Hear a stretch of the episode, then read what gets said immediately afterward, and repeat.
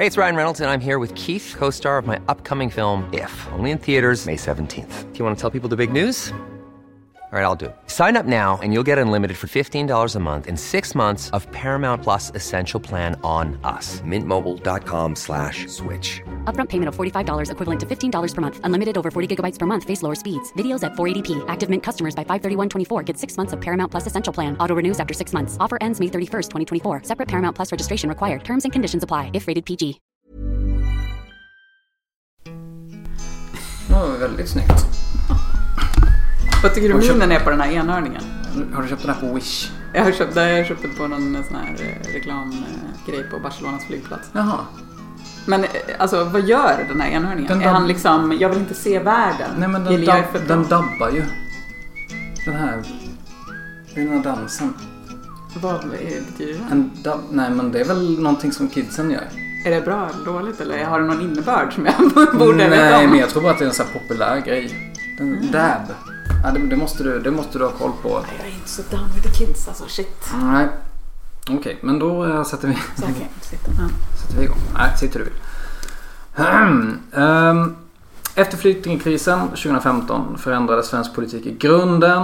Eh, Och hade man legat i koma i ett par tre år och vaknat upp nu så hade man väl knappt känt igen sig. Flyktingutspelen haglar, partier tävlar med varandra om vem som kan ha hårdast tag. Och det verkar som att nästan alla har en annan uppfattning nu än vad man hade i valet 2014. Men en som verkar ha stått kvar på ungefär samma plats eh, senaste åren är Centerpartiets mi- migrationspolitiska talesperson Johanna Jönsson. Och kanske just av den anledningen är jag väldigt nyfiken och hemskt glad att ha henne som gäst här i 24 frågor idag. Varmt välkommen hit! Tack så mycket. Fråga 1. Vilket var ditt drömyrke när du var liten? Ehm, Ja, från början så ville jag bli åklagare. Okej. Ehm, Det är det jag kan minnas tidigast. Även, även vid väldigt liten ålder? Ja, vä- väldigt liten ålder. Det var väl liksom släktingar som sa att jag skulle passa som det. Och Okej. Jag gillade att titta på lite där deckargrejer på tv och läsa den sortens böcker. Ehm, Så det var, det är det jag kan minnas från tidigast. Jag hade också en period där jag ville bli tolk. För att jag fick höra att jag var bra på engelska i skolan tror jag. Men, eh, men, men just, jag måste... Om vi tar upp det här med åklagare igen. Var det för att du var väldigt bestämd eller var det för att du var överintelligent som barn? Eller? Nej men det var nog för att jag gillade att diskutera och Ja. att, jag, att jag sa ifrån när jag tyckte att någonting var fel. Ja. Jag var ganska bestämd som liten. Okej. Smällde i många dörrar och eh, gjorde lite som jag ville. Varför blev du inte åklagare då? Nej men jag började ju faktiskt på, på juristlinjen efter eh, en tid utomlands. Jag bodde i Spanien först några år och sen kom jag hem, läste in gymnasiet på folkhögskola. Eh, och så kom jag in på juristlinjen eh, och tänkte nu är det dags. Och så gick jag där i ett år och kände bara nej, jag måste få diskutera. Och det fick man ju inte. Nej. Utan det de sa hela tiden var nej men vi är inte här för att diskutera. Vi ska bara lära oss hur det fungerar. Och det jag ville veta var ju, ja men hur förändrar man det? Varför är det så här? Det här är ju helt knäppt. Det här måste man ju göra någonting åt. Så um, av den anledningen så passade jag inte riktigt in där kände jag. Så att jag eh, hoppade av och flyttade till Förenade Arabemiraten istället. Jaha, vänta, vänta nu glömde jag ju mitt kaffe. Eh, vad gjorde du i Förenade Arabemiraten då? Nu kom vi in på det. Jag jobbade som flygvärdinna, kabinchef. Jaha, hur var det då? Ja, det var ju allt och ingenting. Det var ju ett liv. Ehm, tre och ett halvt år bodde jag där. Så att det var både bra och dåligt på en massa olika sätt. Men det var väldigt, väldigt lärorikt om inte annat.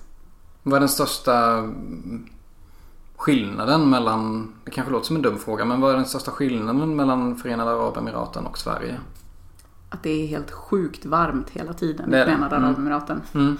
Men sen är det klart att det är en väldigt speciell miljö att befinna sig i också. Inte minst som, som ung, som jag i alla fall var då, eh, västerländsk tjej eh, i ett eh, i ett sånt samhälle. Eh, jag hade ju visserligen bott då tre år i Spanien innan och även där så stannar ju bilar och folk visslar på gatan och det är väldigt mycket eh, kontakt eh, sökeri. Men eh, i Förenade Arabemiraten så är det ju väldigt speciellt. När man kör bil på motorvägen så um, blir man ofta förföljd med män som kör efter med bilar och håller upp skyltar med sitt telefonnummer. Och, um, går man för lättklädd någonstans så stannar ju folk till mest hela tiden och antingen tror att man är prostituerad eller eh, säger åt en att man borde klä på sig och sådär. Så det är Oj. klart att den sortens skillnader är ju, är ju enorma eh, jämfört med Sverige. Fråga två. eh, Hur ser familjen ut? Min familj.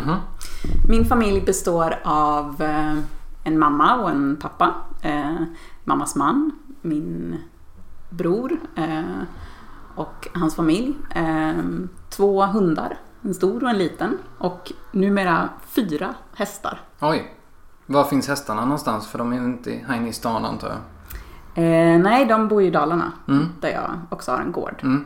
Du är uppväxt i Dalarna. Jag är uppväxt i Dalarna och, och bor där igen på min barndomsö. En ö. Mm, det är en ö. Okej, ja, kul. Eh, vad heter ön? Jag brukar låta bli att säga exakt Ah, var jag bor okej. någonstans av säkerhetsskäl. Ja, ja, det är klart. Vad dum jag är. Absolut. Fråga tre. Eh, vad fick dig att bli engagerad i Centerpartiet?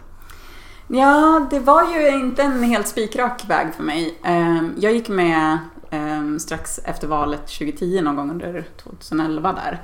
Eh, Och jag trodde nog aldrig att jag skulle kunna bli partipolitiskt engagerad. För mig kändes det väldigt långt bort. Jag har aldrig känt mig hemma i grupper och väl alltid tyckt att jag har varit lite utanför allting på något sätt. Haft svårt för sammanhang där alla ska tycka likadant och där man ska passa in. Så, um, så för mig så var det långt bort. Men när jag flyttade hem till Sverige efter att jag hade bott i, i Förenade Arabemiraten så var det flera av mina vänner som tyckte att, att jag höll på och gnällde väldigt mycket på politiken och att jag skulle hålla på och diskutera hela tiden och tyckte att jag kanske borde prova själv om jag nu trodde att jag skulle göra det så mycket bättre. Så då sökte jag mig till Folkpartiet i Okej. Malmö, där jag bodde då. Mm, mm. Eh, och eh, När, när var detta ungefär? ja du, det måste väl ha varit 29, 10 där någon gång kanske. Mm. Ehm, och tänkte ju att ja, men de är ju liberaler, det står ju i alla fall i deras partinamn. Så Mm. att där borde väl jag passa in. Och jag gick på två möten tror jag. och fick höra så otroligt många gånger att eh, det där inte var vad vi skulle diskutera nu, att det här handlade om lokala, kommunala frågor. Och ehm, flera gånger fick jag frågan om jag inte borde söka mig till ungdomsförbundet Ja, istället. du var lite jobbig. Jag var lite jobbig och jag var ju då redan, jag var jag, 20, 26, Ja, 25, 25 Lite för någonting. gammal för luff kanske. Eh, Jag kände mig ju definitivt inte som en ungdom, men Mm. Nej. det tyckte de att jag var. Att det var där man skulle vara om man skulle diskutera ideologi och internationell politik och stora frågor. Eh, Så det kändes inte riktigt rätt. Sen flyttade jag till Stockholm, eh, berättade väl det här för någon kompis här och ehm, då sa han att han tyckte att jag borde testa Centerpartiet. Och för mig var Centerpartiet, det var bondeförbundet. Jag hade otroligt svårt att se vad jag skulle göra i Centerpartiet. Men jag litade på min kompis, eh, tänkte jag kan väl prova i alla fall. Eh, hade också lite koll på Fredrik Federley bland annat som var en person som jag tyckte var, var vettig och även Per Ankersjö som var eh, borgarråd i, i Stockholm. Och Federley som sitter i EU-parlamentet nu för tiden. Precis. Eh, Så att jag, jag hörde av mig till Centerpartiet, jag bodde i Solna då. Eh, Och det råkade faktiskt vara så att deras årsmöte sammanföll med en, en nätdejt som jag hade planerat in med en kille som jag skulle träffa för första gången. Så att vi gick på Centerpartiets årsmöte och käkade smörgåstårta och drack cider från Konsum. Och eh, jag blev fast, det blev inte han. Vänta, så, så det var första dejten då? Mm. Men hur kommer man ens på den idén? Ja, men det var ju så. Vi hade ju planerat det datumet och det var årsmötet som jag ville gå på. Så jag tänkte, ja, ja, det blir väl bra. Kul tjej. Ja, det tyckte han ju tydligen inte. Ja, ja, han kanske ångrar sig nu, vem vet.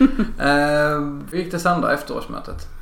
Ja, efter årsmötet så eh, blev jag faktiskt rejält uppfångad, får man väl säga, av eh, kommunalrådet eh, Magnus Demervall eh, och hans politiskt sakkunniga som numera är presschef hos Annie Lööf, Hannes Hervieu. Mm, mm. Eh, Så de bjöd in mig till att ta ett glas vin någon dag senare, mig och min kompis som också var intresserad. Ehm, Och på den vägen var det. Sen blev jag ordförande för en arbetsgrupp i Solna.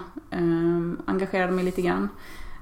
Och var väl lite sådär, ja, ideellt engagerad under en period.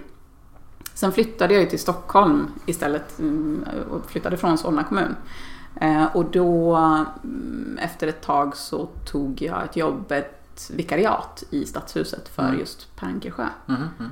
Eh, Så då blev jag lite mer aktiv på det sättet.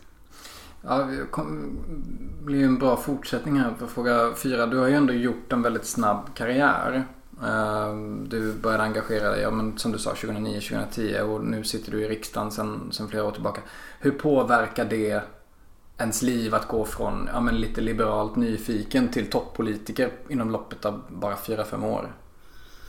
Ja, hur påverkar det ens liv? Ehm, det har ju påverkat allt såklart. Ja. Det har ju föränd- förändrat mitt liv eh, i grunden att, att ha den här rollen. Eh, jag tror väl framförallt att jag... Eh, alltså det finns ju både positivt och negativt med att komma in så snabbt. Det positiva är ju att jag var fylld av kraft och engagemang och verkligen tänkte att ja, men nu får jag en fantastisk chans att påverka och förändra. Alltså jag minns första gången jag gick in i stadshuset då när jag jobbade för, för Centerpartiet i Stockholms stad eh, och såg de här bysterna av män som liksom satt överallt och porträtten av män på väggarna och kände här är jag. jag. det- Jag går i de här korridorerna, jag jobbar här, jag har chansen att påverka på riktigt. Ehm, och den känslan sitter ju i till viss del. Men det är ju fortfarande så att man också nöts ner någonstans. Eller jag har gjort det i alla fall. Jag, jag tror inte att jag är den enda efter mina samtal med kollegor och andra. Nej, gud. Eh, så att komma in sådär lite snabbt och utifrån och känna liksom att det går, jag ska och jag ska göra annorlunda och jag ska inte bli som de här grå, tråkiga politikerna som har gett upp liksom. Ehm, Men jag tror också att något som jag då kanske skulle... Det hade varit bra om jag hade haft med mig i form av erfarenhet är ju också förståelsen för behovet av att till viss del passa in, att komma överens med kollegor, personer från andra partier för att kunna få saker gjorda och inte bara låta mycket så måste man ju hitta kompromisser och man måste sitta i förhandlingar och man måste liksom bygga ett förtroende gentemot andra, andra politikerkollegor. Eh, och där tror jag väl i början att jag gick på lite väl hårt Ja. eh, på det sättet och tyckte liksom att nej men nu får vi ta i här och bara göra. Hur Ja, svårt kan det ja, vara? Eh, och på sätt och vis körde över andra i den processen. Som att, ja. Så det är ju det är två, två sidor av det såklart. Och sen erfarenheten i att man lär sig hur man ska skriva saker, hur man ska jobba i utskotten, hur man ska ehm, hantera den interna processen i partiet inte minst. För det är ju också en, en del som politiker. Ehm, Det är ju inte så att jag gick med i ett parti som fullt ut tyckte som jag i alla frågor. Så var det ju verkligen inte. Eh, Och är ju fortfarande inte så. Och en del i det hela är ju att påverka partiet i den riktning man vill. Och där krävs ju nästan ännu mer ehm, skills i liksom mm, bygga nätverk, relationer, eh, få folk att lyssna på en. Så att de bra argument man tycker att man har faktiskt också blir hörda av de personer som behöver höra dem. Eh, för att en sak som man ofta tänker och som man hör ibland är ju att de som kommer in i politiken när de är gamla inom citationstecken eh, har ju kanske inte med den här skolan från ungdomsförbundet. Det här med liksom debattteknik och just det här med skapa allianser och kompromisser och sånt där. Är det någon, är det, du var inne på det lite men är det någonting som du känner att du ångrar lite? Att du kanske inte gick med ännu tidigare? Nej, jag ångrar inte. Det var inte aldrig aktuellt. Det fanns inte på kartan för mig att jag skulle ha varit med om någon sån gruppering. Eh, och jag tror fortfarande att den livserfarenhet som jag fick med mig av att vara ute och bo i olika länder och befinna mig i väldigt olika sammanhang och med olika sorters människor i olika situationer eh, har gett mig väldigt mycket mer än en, en tid i liksom ett ungdomsförbund skulle ha gjort. Eh, men, men alla har vi ju olika vägar och det ena utesluter väl inte alltid det andra men Oftast. Ja, men jag, det, det finns ju de såklart som, ja, som blir lite fast att man går den vägen, börjar väldigt tidigt och att man gör liksom partiet till en del av sin identitet. Att man är centerpartist. Jag har alltid väldigt svårt för det där. Jag kallar mig inte centerpartist. Eh, Jag är medlem i Centerpartiet och jag är representant för Centerpartiet just nu. Eh, Men för mig är det inte liksom en del av min identitet att jag är partist. Nej. Att alla mina vänner, att, att min kärlek finns i partiet. Liksom. Jag tror att det kan göra det lite svårt också att sätta ner hälarna i marken när det behövs. Och säga stopp, att här går min gräns. Jag tänker inte vara med på det här. Eh, Går ni den vägen så då lämnar jag. Det blir ju så mycket svårare när man knyter upp hela sin tillvaro eh, i partiet. Fråga 5. Vad röstade du på när du röstade första gången? Ehm, Jag är tämligen säker på att det var Folkpartiet. Mm. När var det? Du, när var det du röstade första gången? Ja, jag röstade väl första gången... Alltså frågan är om jag bodde utomlands om jag verkligen röstade då. Ja, jag är inte helt säker på att jag gjorde det faktiskt. Nej. De Men- där åren i Spanien, det Du- var annat som var viktigare Men just du, då. eh, så, så du, du röstade på Folkpartiet men du röstade inte? Nej, men första gången jag röstade. Men Ja. frågan är om det var vid min första möjlighet att Ja, rösta. Mm. Ja. Nej men eh, kommer, kommer du ihåg? eh, En del får ju en väldigt stark eh, slags eh, en väldigt stark känsla när man går in i en vallokal första gången. Känner du av det? Nej, alltså det kan jag inte påminna mig att det var någon stor upplevelse så. Nej. Jag tror, alltså även redan då hade jag med mig lite någon känsla av jag vill inte kalla det politikerförakt för förakt är ett så hemskt ord. Men Mm. känslan av att äh, spelar det någon roll och gör de någon nytta där? Mm, Verkligen. mm, och Inget av det är väl något som jag egentligen håller med om och skulle Nej. vilja rösta på. Sådär. Ehm, så att det där är väl också något som faktiskt har förändrats mycket under mina år här när jag har sett hur hårt de allra flesta av mina kollegor ändå arbetar Mm, och mm. hur mycket hur mycket energi och tid från familjen det krävs Mm. och liksom utsatthet på olika sätt eh, att inneha den här rollen. Eh, hur det har fått mig att bättre förstå vilka avvägningar som görs och Mm. att människor som man kanske inte alltid ser och hör mest ändå gör väldigt mycket eh, i korridorerna här eller Mm. ut, uträttar eh, arbete som behöver göras för att demokratin ska fungera. Så. Ja visst, visst är det väl till och med så att eh, riksdagsledamöter, åtminstone nyblivna riksdagsledamöter får liksom broschyrer och sånt där som handlar om just ja, men stress och skilsmässor och alkoholism och allt möjligt. Att man är i någon slags riskzon där. Är det, eh, Ja, kanske det. Jag kommer inte riktigt ihåg om jag fick en sån broschyr. jag får för mig att jag har hört det någonstans. Ja, ja, jag kan inte jag kan Men jag tror att det, det. Nej men det som du är inne på att jag tror väldigt många ute i landet förstår inte riktigt ens vad en riksdagsledamot gör för någonting. Det är lite trist. Alltså så är det ju absolut. Man träffar ju många människor i olika sammanhang, alltså privat och eh, när man är ute och reser i sin roll också såklart. Men eh, när jag berättar vad jag gör så, så är det ju vissa som verkligen inte har en aning om Nej. vad det innebär. Eh, och många, många som har en förutfattad mening om hur man Mm. borde vara eller, eh, eller vem man är. Mm. Men jag får ju ofta höra att de inte tycker att jag passar in i den bild de hade av hur en riksdagsledamot ska, ska vara. Nej. Någonting säger mig att väldigt många riksdagsledamöter får höra det när de väl börjar prata med folk. Ja, jag hoppas ju det. I alla Ja. fall om det är hos människor som har den här lite politikerföraktbilden.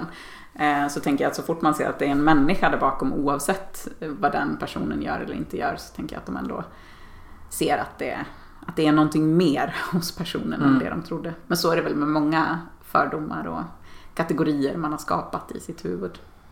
De Så- kommer på skam när man väl träffar människor. Så är det nog alltid. Eh, Fråga 6. Vad brukar folk tro om dig som faktiskt är helt fel?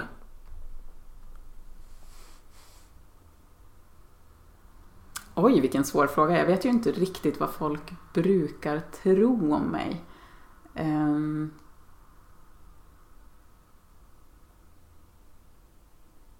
Ja, men många tror ju i och för sig då, jag får ju höra rätt ofta att, att folk tror att jag är vänster. Mhm. Att de har kopplat ihop på något vis ehm, det här med att jag står upp för asylrätten och att jag tycker att migration i grunden är någonting bra och att jag står upp för mänskliga rättigheter. Ehm, att de kopplar ihop det med att man också skulle vara vänster när det kommer till ekonomisk politik till Mm, exempel. mm. Eh, och att de ofta blir förvånade eh, över vissa andra åsikter jag har som de inte tycker passar in den bilden. Mm. Det är väl någonting rent politiskt som jag som Tycker jag du att det är kul att motbevisa folk eller hur känner du? Nej, jag vet inte. Jag, jag, jag, tycker, nej, jag tycker nog att det är ganska jobbigt att människor har förutfattade meningar om mig. Mm, Överhuvudtaget. mm, Jag önskar att folk lite mer skulle, skulle se komplexiteten hos, hos människor och inte kategorisera så mycket överhuvudtaget. Även, även vad det gäller mig. Jag tycker ofta att det är jobbigt att bli kategoriserad som kvinna till Mm. exempel och att i det så ska det komma vissa saker. Eller som vänster eller Mm. som liberal. Eller jag skulle vilja slippa alla typer av etiketter som folk sätter på mig och bara få vara Johanna. Ehm, så. det där kan jag märka mycket. Jag gör inlägg ibland i sociala medier kopplade till men hur jag mår och försöker vara öppen kring när man, mm. när man känner sig svag eller liten. Eller, och då kommer det ju många reaktioner också att det där inte att det där är så väldigt speciellt att, att en person i min position kan uttala sig på det sättet eller berätta om de här sakerna som är mer personliga och mer eh, att det också skulle gå emot liksom, bilden av vem de trodde att jag var. Eh, men vid det här laget så är väl de som har följt mig eh, har nog vant sig tror jag. Mm. Fråga sju. För inte så länge sedan så bestämde du dig för att inte kandidera, kandidera i valet 2018, eller hur? Ja, det var ju ganska länge sedan som jag bestämde mig för att inte kandidera. Men sen ångrade du dig? Ja. Vad var det som hände? Nej men det var ju så att i, eh, inför förra valet, alltså när jag kom in i riksdagen då 2014, mm. så var min inställning att jag skulle sitta en mandatperiod. Okay. Eh, och det var utifrån att jag inte ville bli den där gamla grå politikern och bli nernött och tråkig. Mm. Men också väldigt mycket utifrån att jag trodde mig känna mig själv tillräckligt väl för att se att jag inte kommer ha något intresse av att vara kvar på samma plats efter mm. fyra år. Mm. Eh, det hade jag aldrig varit tidigare så jag utgick ifrån att jag kommer ha annat att göra. Och det finns ju väldigt mycket spännande och roligt att göra i, i världen. Um, så det var min ingång från allra första början. Um, men, och sen meddelade jag ju det uh, i flera olika sammanhang men mm. jag skrev också väldigt tydligt om det där någon gång mitt, mitt i mandatperioden var det mm. väl tror jag. Eh, så det uppmärksammades ju av vissa då som att jag meddelade att jag inte skulle mm. kandidera igen. Eh, men sen gick ju Trump och vann valet i USA. Eh, och det där fick mig att fundera väldigt mycket kring vad det egentligen är som pågår i världen. Det hade jag ju gjort hela tiden men det gav mig lite ny känsla av att 17 liksom, ska jag ge upp här nu? Mm. Eh, när jag har byggt någon form av plattform, när jag har en möjlighet att vara med i en valrörelse, när folk är som mest intresserade av politik och säga saker som jag tycker behöver sägas, när jag kan vara med och påverka. Och jag såg också en utveckling i Centerpartiet som jag uppskattade väldigt mycket där. Jag tycker Annie när hon kom tillbaka från sin föräldraledighet kom tillbaka med väldigt mycket kraft och liksom positiv framtidssyn som jag uppskattade väldigt, väldigt mycket. Mm. Eh, och jag kände att jag någonstans ville vara en del av det i, i valrörelsen och inför nästa mandatperiod. Och sen, sen är det ju frågor som behöver klaras upp, inte minst på mitt område som ju är migration, eh, som kommer att klaras upp efter valet. Eh, och jag behöver vara med där. Jag känner mm. inte att det är ansvarsfullt att lämna över till någon som är helt ny, ska sätta sig in i de här frågorna eh, och klara av de svåra förhandlingar som kommer att komma och, och, och hantera det. Så att jag, ehm, ja, jag, jag, kände att jag, jag hade ny kraft, ny energi um, och, och, ville vara med. Men det, det, var också, ska sägas, en konsekvens av att jag hade gjort stora förändringar i mitt privatliv mm. som hade gett mig ny energi också. Okay. Uh, för jag höll på att halvt jobba ihjäl mig uh, under de första två åren mm. uh, av mandatperioden. Verkligen. Så att jag hade, jag hade liksom ja, förändrat saker som gjorde att jag kunde spara på mig mer energi också. Men, inte för att vara sån nu, men tror du att det kan bli så att den där känslan återkommer år efter år efter år att nej men min erfarenhet behövs, jag kan inte lämna det över till någonting som är, till någon som är liksom grön och helt plötsligt har du suttit där i 25 år. Ja, alltså det är ju svårt att säga vad som kommer hända såklart. Jag har ju svårt att tro det om mig mm. själv. Eh, men det jag skulle behöva göra, alltså vi har ju haft en speciell situation i, i Centerpartiet också.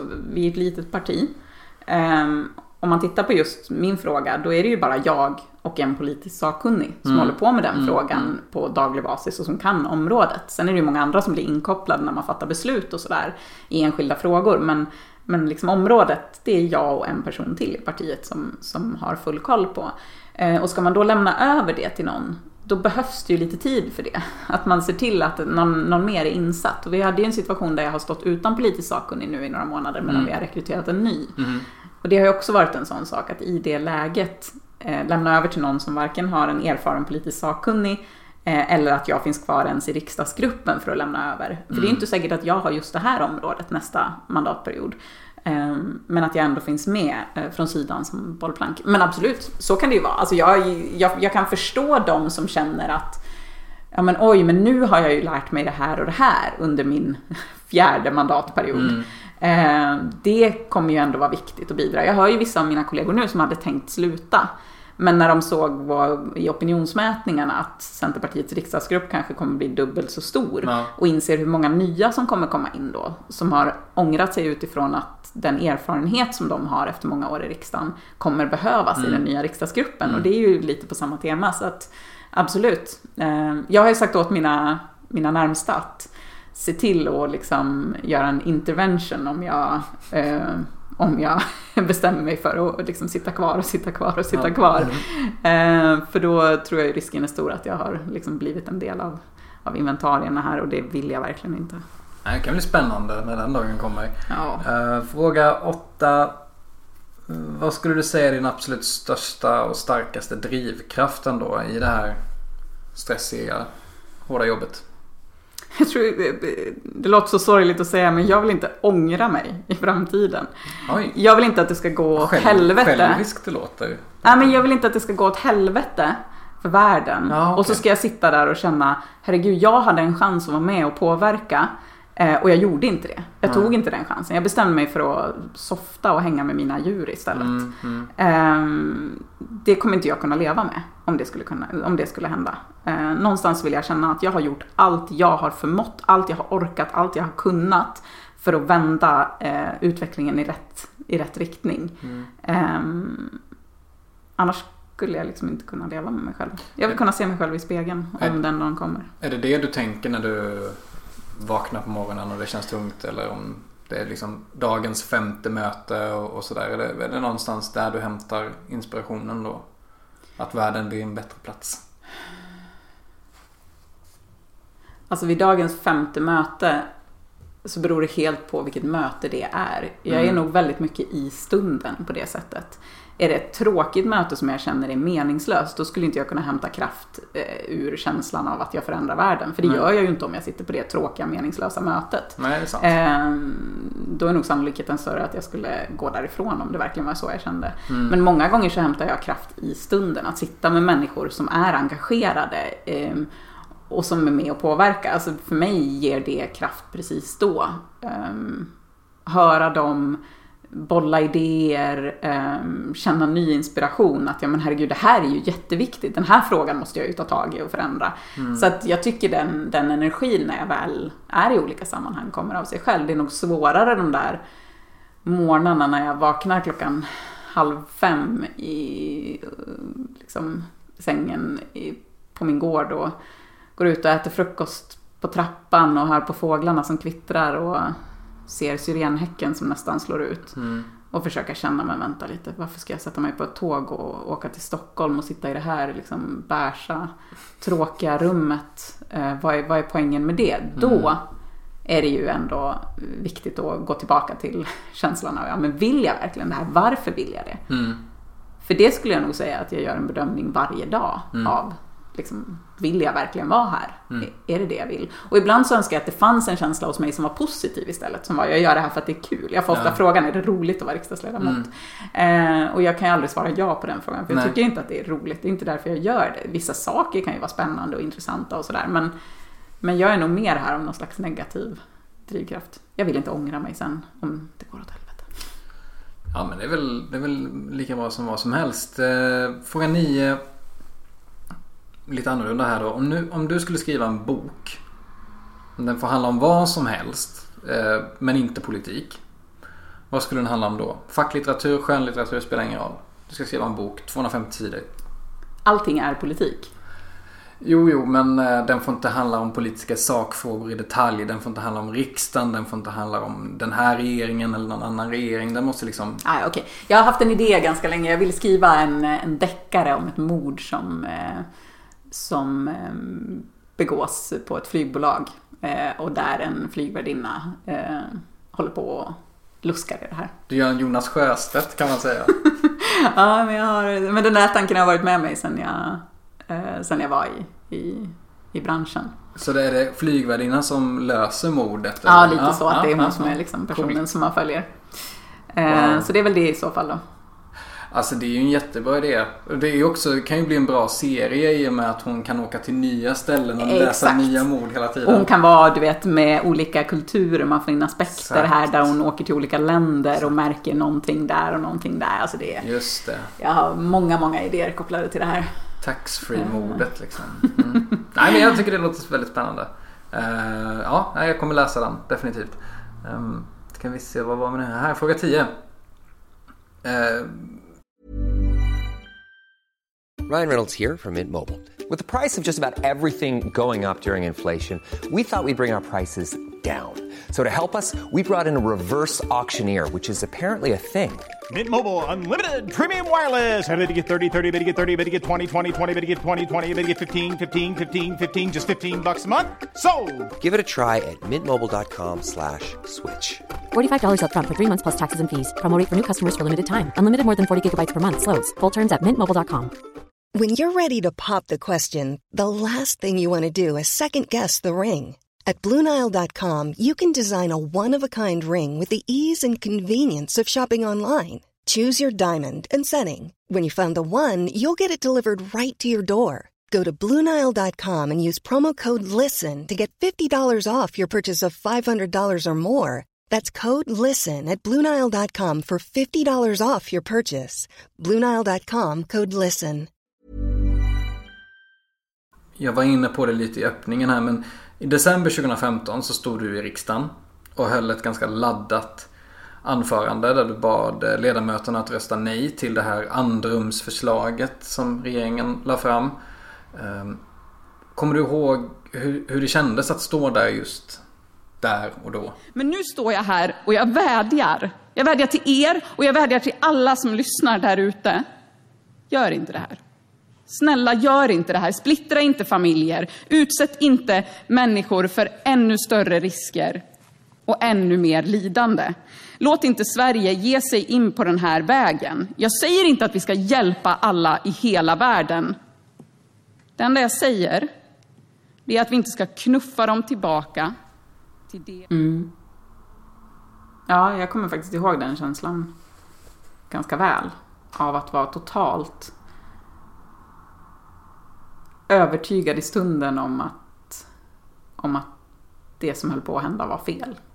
Att jag behövde göra allt jag kunde för att ändå få dem att, att ändra sig. Det var faktiskt den känslan jag hade precis just då. Och det var en väldigt skön känsla på ett sätt. Eh, för att jag ytterst sällan känner så. Att jag är helt säker på att det ena eller det andra är rätt beslut. Ofta så, så kan jag se fördelar och nackdelar med, med allt. Jag kan förstå varför någon landar i diametralt motsatt åsikt mot vad jag har. Um, och jag står och väger och tänker, ja men blir det här bäst eller skulle man ha gjort sådär? Men, men just vad det gällde det där, så det gick så otroligt fort för dem allihop att bara vända sig och gå i en annan riktning. Det fanns inga ordentliga analyser och det fanns inte ett så överväldigande behov just då av att agera på det sättet. De gick för långt i det. Ehm, och jag hade ju suttit i veckor där under hösten i förhandlingar med de här människorna så att vi, vi hade ju diskuterat igenom alla möjliga olika vägar och jag... Ja, det var väldigt tydligt för mig att, att det här var fel beslut eh, som majoriteten var på väg att fatta. Mm, och hur kändes det sen när... Jag antar att du förstod när du stod där att det inte skulle gå som du ville men hur kändes det ändå sen när det inte gick som du ville? Jag tyckte faktiskt att den sjukaste känslan det var den dagen när vi hade voteringen. Man har ju inte alltid det samma dag som man har debatten i kammaren liksom. Men när vi hade voteringen och alla ledamöterna samlas där och trycker på knappen. Och för mig var det en sån... Det var sånt där som man har läst om i historien liksom. Vissa dagar, eh, vissa beslut som har fattats tidigare där man i efterhand har tänkt, hur kunde de? de människor som ändå satt där på sina platser, hur kunde de trycka på knapparna och fatta det här beslutet? Eh, och, jag, och jag tänkte mig att det här skulle vara ett laddat ögonblick där människor förstod att vi står inför någonting stort här. Vi, vi väljer att liksom föra Sverige i en helt annan riktning än vad man har gått under så många år nu. Eh, och istället så var det liksom samma småprat, samma skratt, samma liksom folk satt och kollade på sina mobiler som de gör. Det var som att det inte var något speciellt för de allra flesta i det där rummet. Och det tyckte jag var konstigt och kändes, kändes väldigt, väldigt underligt just då. Hur, hur eh, tror du... Nu har det i och för sig bara gått tre år. Det är svårt att kanske se i backspegeln helt och hållet. Men hur, hur tror du att det hade utvecklat sig om, om du hade fått som du velat där? Alltså, det, det som vi hade kommit överens om under hösten, det var ju en migrationsöverenskommelse mellan allianspartierna och regeringen. Där vi gjorde en hel del begränsningar, men där vi också eh, la mycket kraft på att skära i kostnader, eh, snabbare vägar till boende, eh, mycket integration, att människor skulle komma i arbete snabbare, eh, lagliga vägar, men att vi ändå behöll de här grundläggande viktiga sakerna som upprätthåller eh, asylrätten och som gör att människor får leva med sina minderåriga barn, alltså att familjer hålls ihop. Det var ju sådana saker som vi ändå värnade i den överenskommelsen. Så det var ju inte så att mitt alternativ var att bara vara kvar vid det gamla och inte göra någonting alls. Det har det aldrig varit för mig. Alltså jag valde ju att gå in eh, och kandidera till riksdagen för att jag ville jobba med migrations och integrationsfrågor för att jag tyckte att det var så mycket som var helt åt skogen. Och där man agerade helt galet. Eh, Så jag har ju gått in ända från början med en vilja att förändra det här. Men inte på det sätt som de valde. Eh, Att de tog bort ventiler, att de tog bort en skyddsgrund, övrigt skyddsbehövande. Det var inte nödvändigt. Det var att gå alldeles för långt. Fråga 11. Lever alliansen? Ja, Du har ju, jag menar mest att du har ju uttalat dig att eh, Centerpartiet kanske inte ska vara i allianssamarbete och sånt där. Är det någonting du fortfarande stå, står fast vid? Alltså det enda som jag har uttalat har väl varit att jag själv inte är någon alliansförespråkare.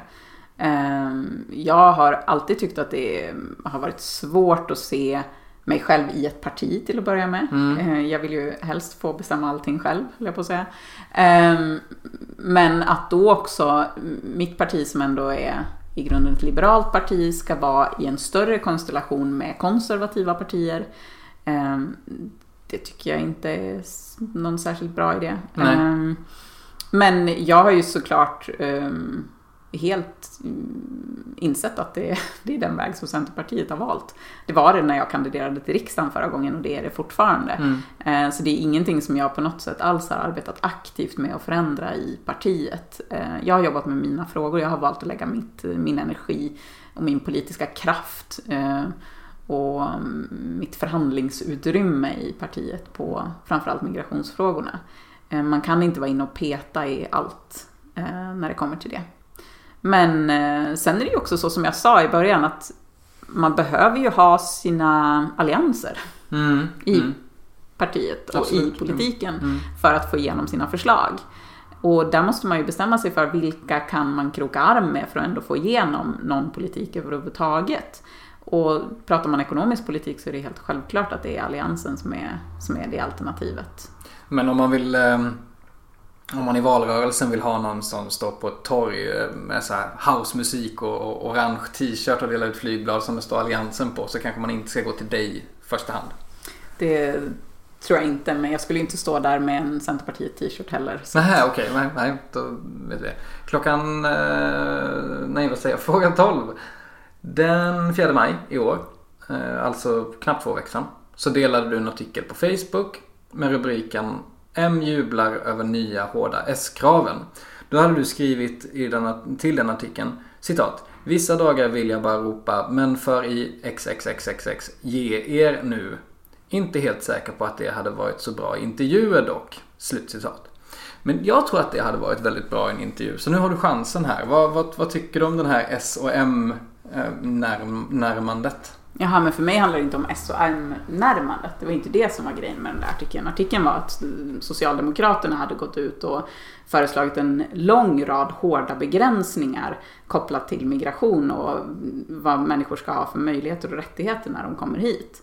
Det var det det handlar om att vi har de två största partierna i svensk politik som båda går ut och tycker att det här är fantastiskt bra. Att det bara kommer fler och fler förslag åt det här hållet Alltså det är som att det är en ny pressträff varje dag där någon ska säga någonting om hur man ska göra fler begränsningar och göra det svårare att stanna här. Oavsett om det handlar om arbetskraftsinvandrare eller om det handlar om flyktingar eller papperslösa eller vem det än må vara som är från ett annat land så är det som att nu ska vi eh, sparka på dem så gott vi kan och använda dem för att få väljare. Och jag tycker att det är helt åt XXX att det fortsätter på det sättet. Alltså jag, jag är så trött på det.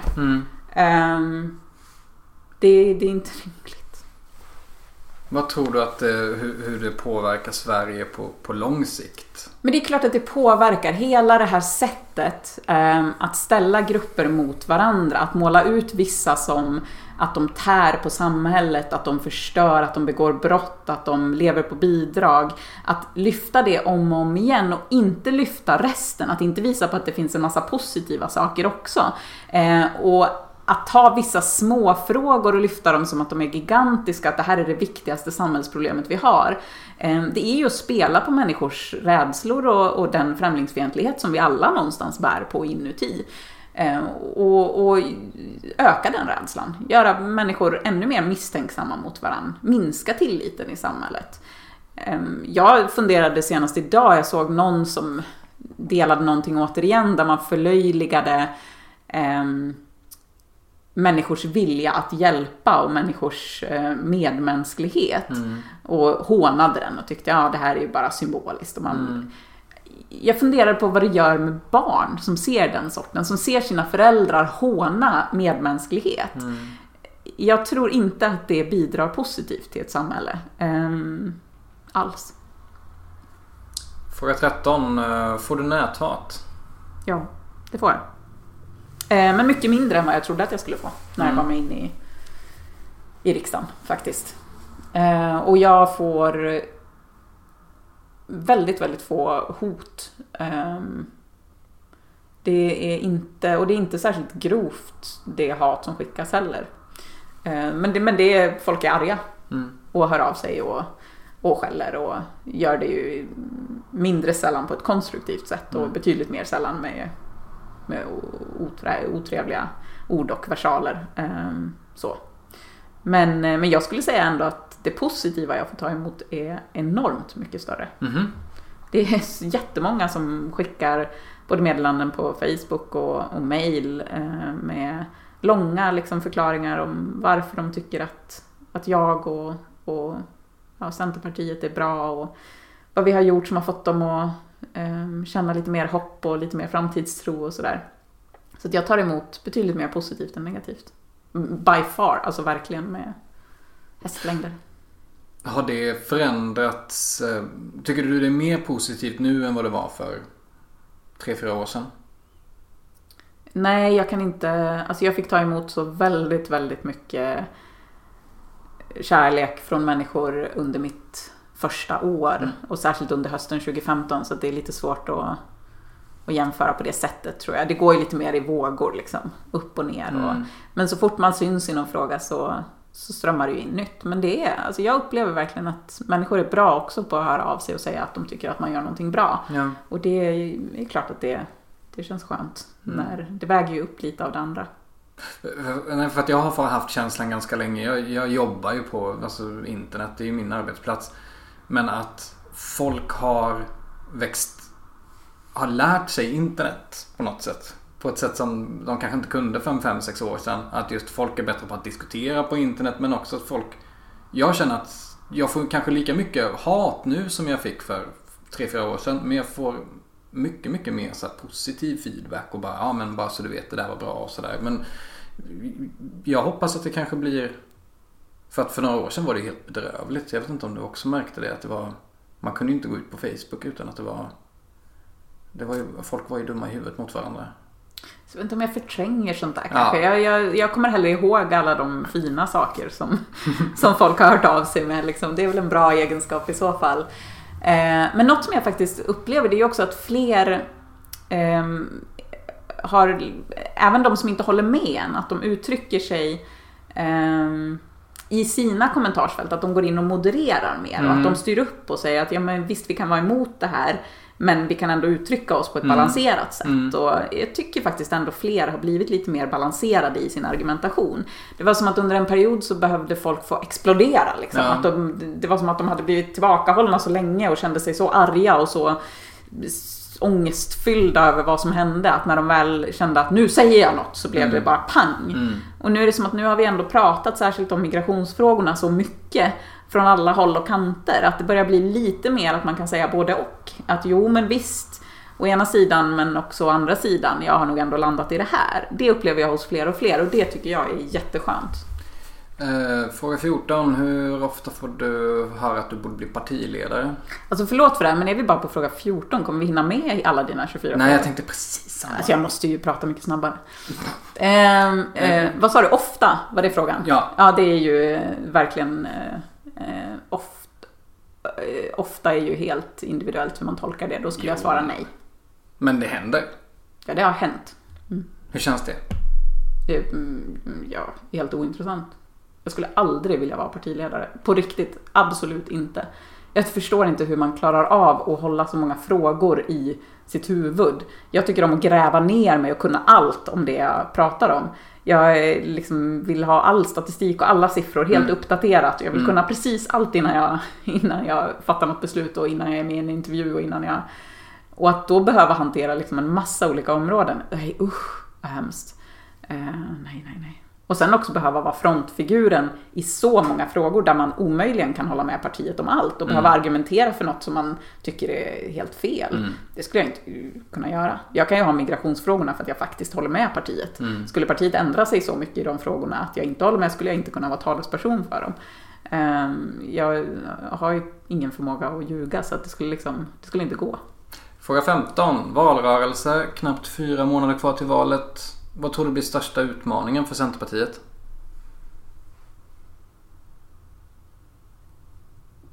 Jag tror att det kommer vara... Mm, jag tror att mycket kommer bero på hur, vilka frågor som eh, blossar upp under de sista veckorna.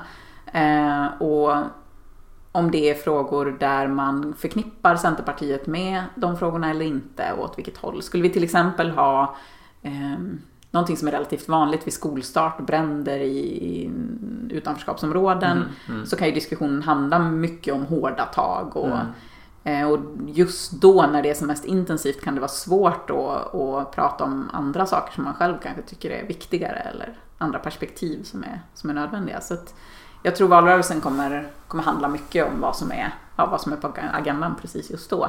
Och där behöver vi ju vara snabba och klara av och, och hänga med i det eh, och ha bra politik på alla områden. Jag tror också att fler förväntar sig det av oss nu som ett större parti, att vi, att vi klarar av att prata både utbildning och, och sjukvård och infrastruktur och allt vad det må vara. Det ska bli spännande i alla fall. Eh, Fråga 16. Vilken politisk motståndare har du störst respekt för?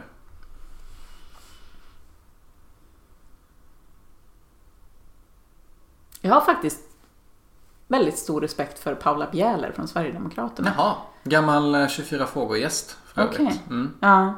Men jag, jag tycker att hon, eh, när man debatterar och annat, ändå eh, försöker förstå eh, var man kommer ifrån och ens perspektiv istället för att misstolka och säga att man har sagt saker som, som jag inte har sagt. Och, eh, på så vis så tycker jag så har jag respekt för henne i det. eh, Även om jag inte respekterar, eh, eller ja, även om jag inte håller med om de åsikter som, som, som hon har i många frågor.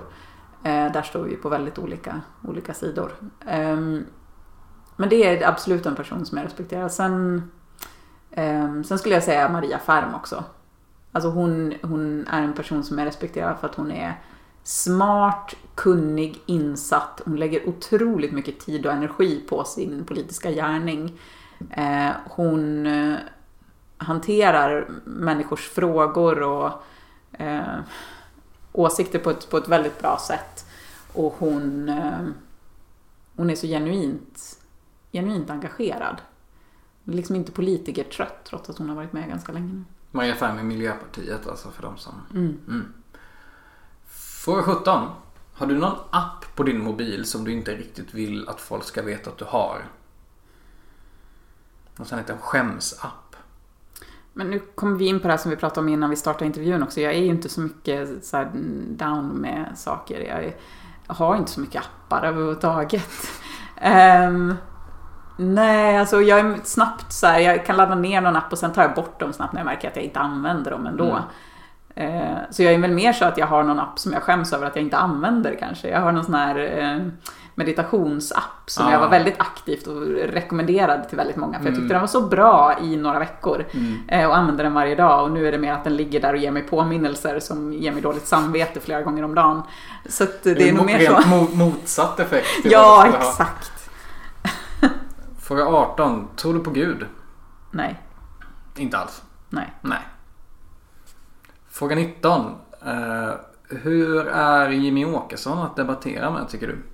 Jag har bara debatterat mot honom en gång. Och hur var det då? veckan.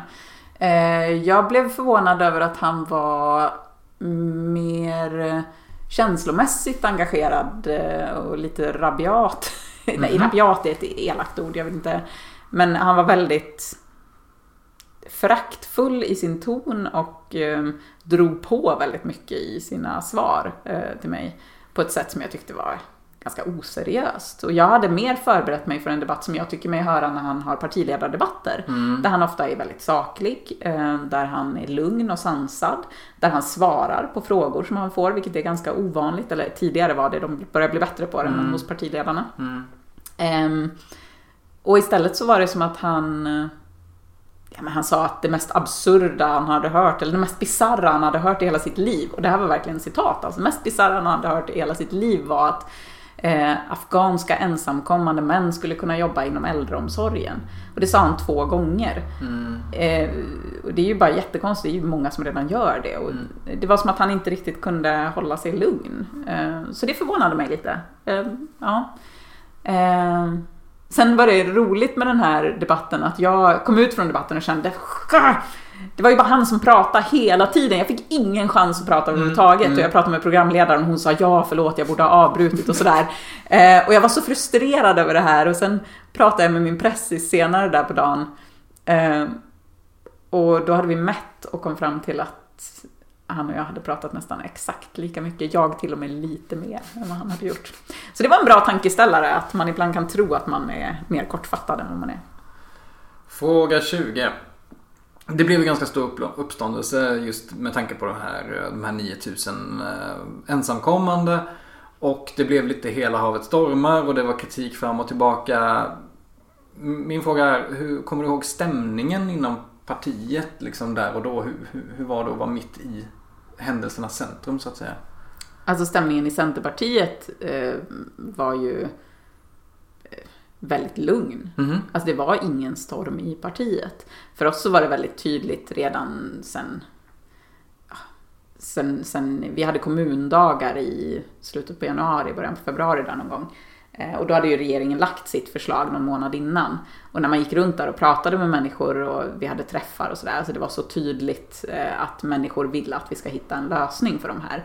Sen har vi ju kritiserat det här förslaget på en rad områden, för det är i grunden ett dåligt förslag. Alltså jag som har jobbat med det här och förstår hur processen har gått till, alltså jag förstår inte hur de kan ha gjort något så dåligt från regeringens sida på riktigt. Eh, sen har de ju förbättrat det i vissa delar och sådär, men det var ju det här eller ingenting. Eh, och då var det ganska tydligt i partiet att hellre det här än ingenting alls. Mm. Det fanns liksom inte som alternativ i de kommuner, vi är ju stora i många kommuner och sitter med och styr och att där inte ha någon lösning utan att de här personerna bara ska leva på gatan och bli papperslösa och hamna i, i alla de problem som det innebär. Eh, det, är ju, det, det fanns liksom inte. Men kändes det absurt att ni fick eh, kritik från ja, men de andra allianspartierna och sånt där när ni egentligen höll linjen från valet 2014? Ja, och från migrationsöverenskommelsen och till och med eh, den tillfälliga lagen som vi ju röstade emot men som en majoritet i riksdagen röstade för mm. eh, sa ju att de som var minderåriga under 18 eh, ja, men de skulle behandlas utifrån den gamla lagen, mm. alltså ha mm. mer eh, ja, fler fördelar. och det här förslaget rättar ju bara till det faktum att vi har fått väldigt långa handläggningstider som har gjort att de här har behandlats enligt den nya lagen. Det är egentligen det som, som förslaget handlar om. Jag tycker väl att, alltså här, jag kan verkligen förstå, vi var ju också stod och vägde för att det är ett dåligt förslag. Så jag kan ju verkligen respektera och förstå att man kan hamna i ett nej. Det är inte konstigt för mig alls. Eh, däremot så kan jag inte förstå de som beter sig som att det här är en enkel fråga och att vi är helt galna som landar i ett ja. Eh, de som uttrycker sig på det sättet, eh, de håller ju på med någon, antingen, antingen så är de inte insatta i frågan, eller så tror de sig kommunicera till grupper som behöver förenklande och fördummande kommunikation. Mm. Och det har jag svårt att respektera. Mm. När jag ser politiker som egentligen är kunniga och eh, seriösa människor som ändå väljer att använda vissa triggerord i den här frågan för att locka väljare eller för att signalera någonting. Det tycker jag är, är osmakligt på 9, riktigt. 9000 vuxna män. Ja, vuxna afghans, afghanska män. Mm. Eh, som, som saknar asylskäl. Mm. Det är ju en sån här saying som har kommit hela tiden och så enkel är inte den här frågan. Men de signalerar något genom att säga det och det har jag svårt att respektera. Fråga 21. Vad önskar du att du var lite bättre på? Jag önskar verkligen att jag var mer eh, socialt, att jag hade större social förmåga, större social kapacitet. Oj, tungt. Eh, jag kan bli väldigt eh, trött på mig själv för att jag har svårt att sålla ibland när det är lämpligt att säga något och när det inte är det.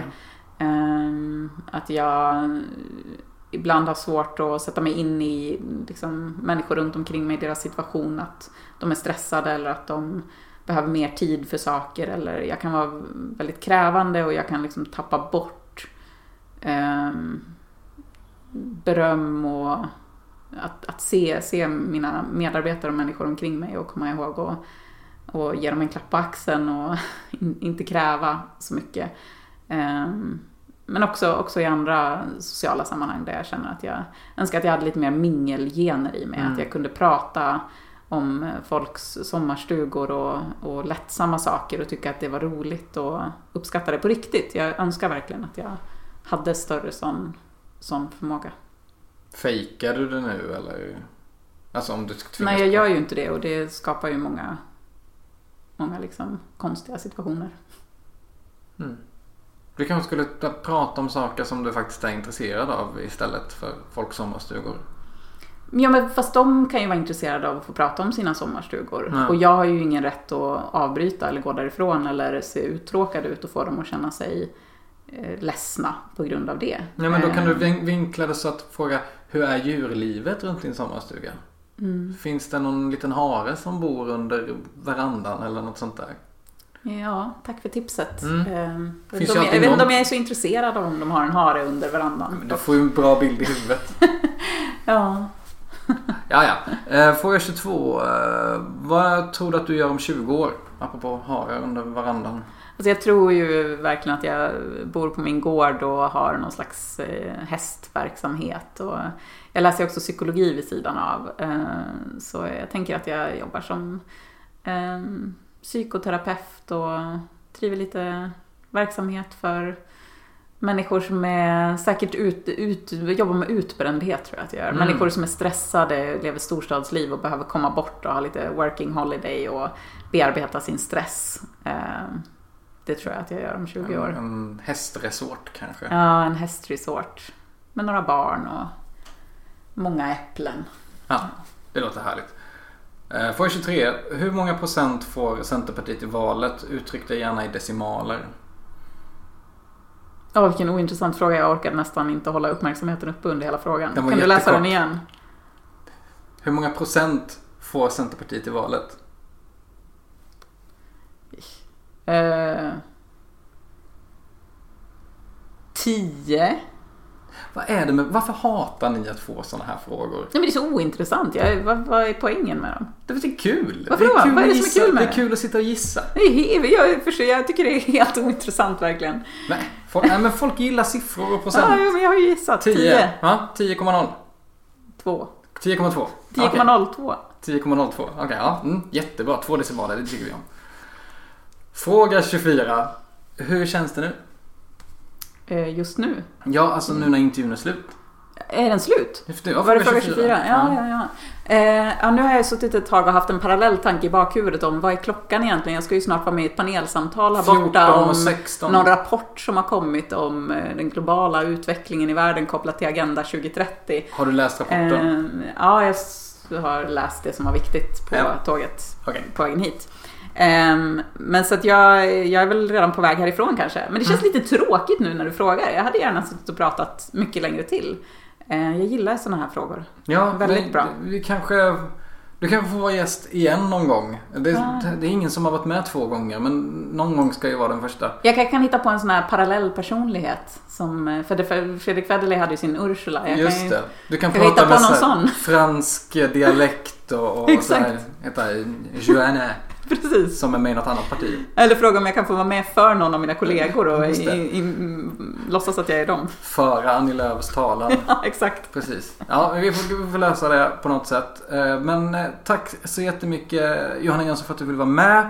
Och tack till dig som har lyssnat på det 26 avsnittet av 24 frågor. Eh, Fortsätt mejla 24fragor at ny24.se och eh, så ses vi nästa vecka. Då blir det faktiskt ett specialavsnitt för då firar podden ett år och det blir eh, lite härliga tillbakablickar och godbitar. Missa inte det.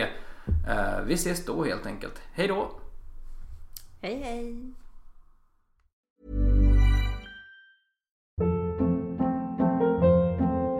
Hold up. What was that? Boring. No flavor. That was as bad as those leftovers you ate all week. Kiki Palmer here, and it's time to say hello to something fresh and guilt-free. Hello Fresh. Jazz up dinner with pecan-crusted chicken or garlic butter shrimp scampi. Now that's music to my mouth. Hello Fresh. Let's get this dinner party started. Discover all the delicious possibilities at hellofresh.com.